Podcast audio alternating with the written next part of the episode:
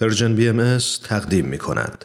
دوستان و همراهان گرامی درود بر شما. به برنامه سخنرانی خوش اومدیم ما این هفته و شنبه هفته آینده قراره به گزیده هایی از صحبت های آقای دکتر فریدون وهمن در سی و یکمین کنفرانس انجمن دوستداران فرهنگ ایرانی که در سپتامبر 2021 ایراد شده گوش بکنیم. عنوان این سخنرانی هست عبدالبها فرزند ایران. آقای دکتر وحمن دانش آموخته ادبیات فارسی در دانشگاه تهران و زبانشناسی ایرانی در دانشگاه لندن هستند. همچنین استاد بازنشسته دانشگاه کوپنهاگ در همین رشته یعنی رشته زبانشناسی ایران. با هم پای صحبت ایشون میشینیم.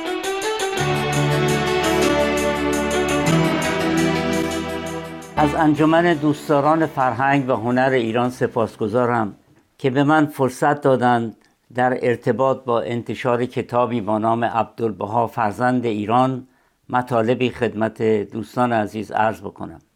این کتاب یادنامه است که به مناسبت یکصدمین سالگرد درگذشت عبدالبها منتشر میشه و در تدوین اون بنده از مساعدت و همکاری گروهی از نویسندگان بهره بردم و امیدواریم تا چند ماه دیگه این کتاب منتشر بشه. تاریخ حیات عبدالبها بخشی از تاریخ کشور ماست که تاکنون از مردم ایران پنهان نگه داشته شده. بنابراین امیدواریم با انتشار این کتاب بتوانیم تا حدی این نقصان را جبران بکنیم. عبدالبها هشت ساله بود که به همراه پدر و خانواده خود در سال 1853 میلادی از ایران به بغداد تبعید شد. بغداد و عراق در آن زمان بخشی از امپراتوری عثمانی بودند و این تبعید به فرمان دولت ایران و ناصر الدین شاه انجام گرفت. تولد عبدالبها در تهران در 23 ماه می 1844 میلادی مصادف با همان شبی بود که سید علی محمد باب در شیراز ظهور آین خودش رو اعلام کرد و تقدیر آن بود که زندگانی این کودک با وقایع پر التهاب تاریخ بابی بهایی گره بخورد و در دوره ای رهبری این جامعه رو بر عهده داشته باشد. عبدالبها هرگز نتوانست از تبعید ناخواسته به ایران بازگردد.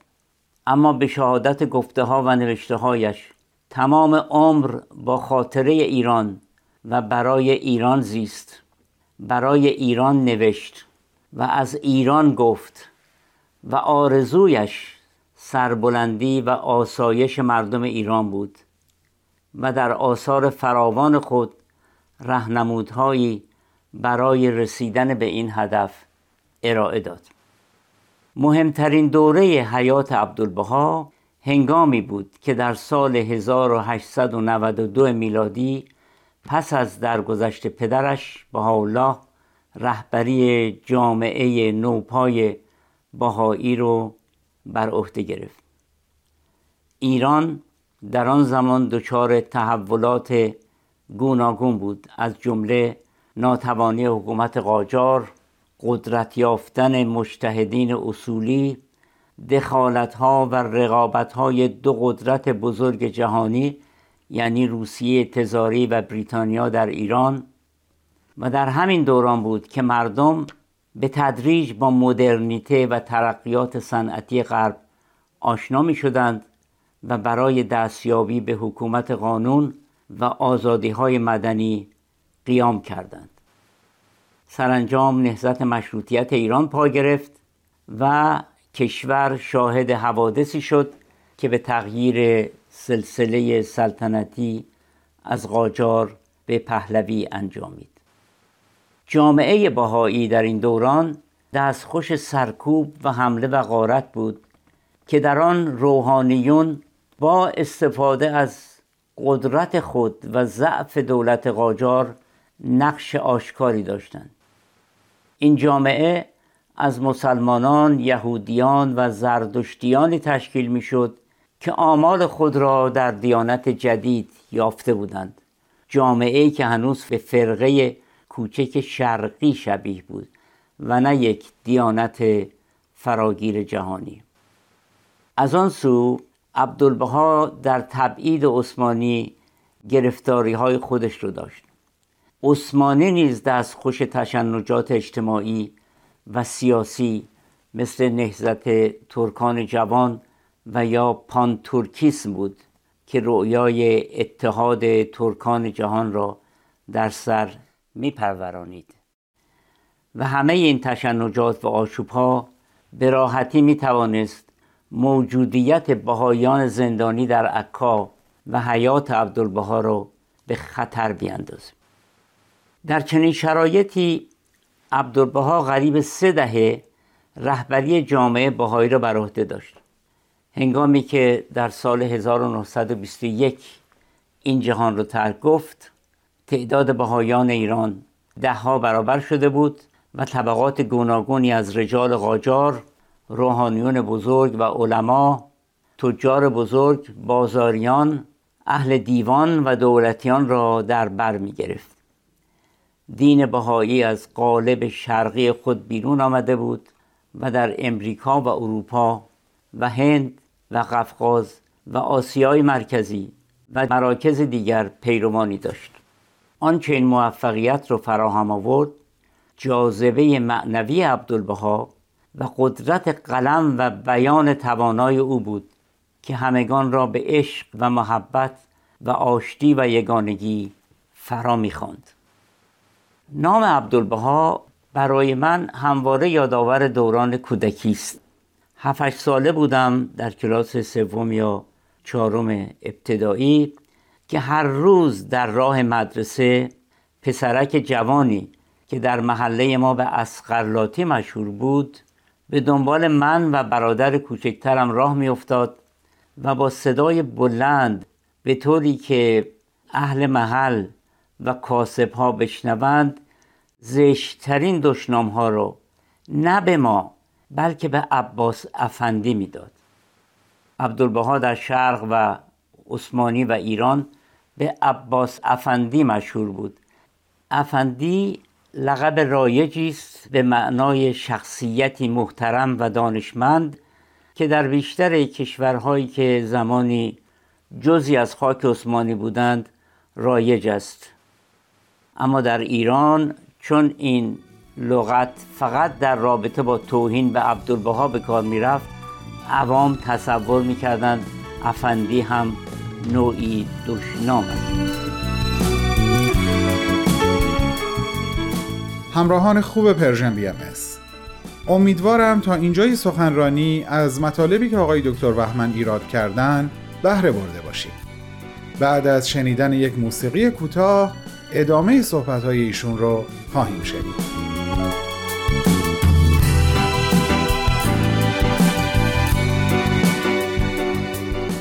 آن زمان ایران در اشغال قوای متفقین در ناامنی و هرج و مرج و قحطی و بیماری تیفوس دست و پا می‌زد.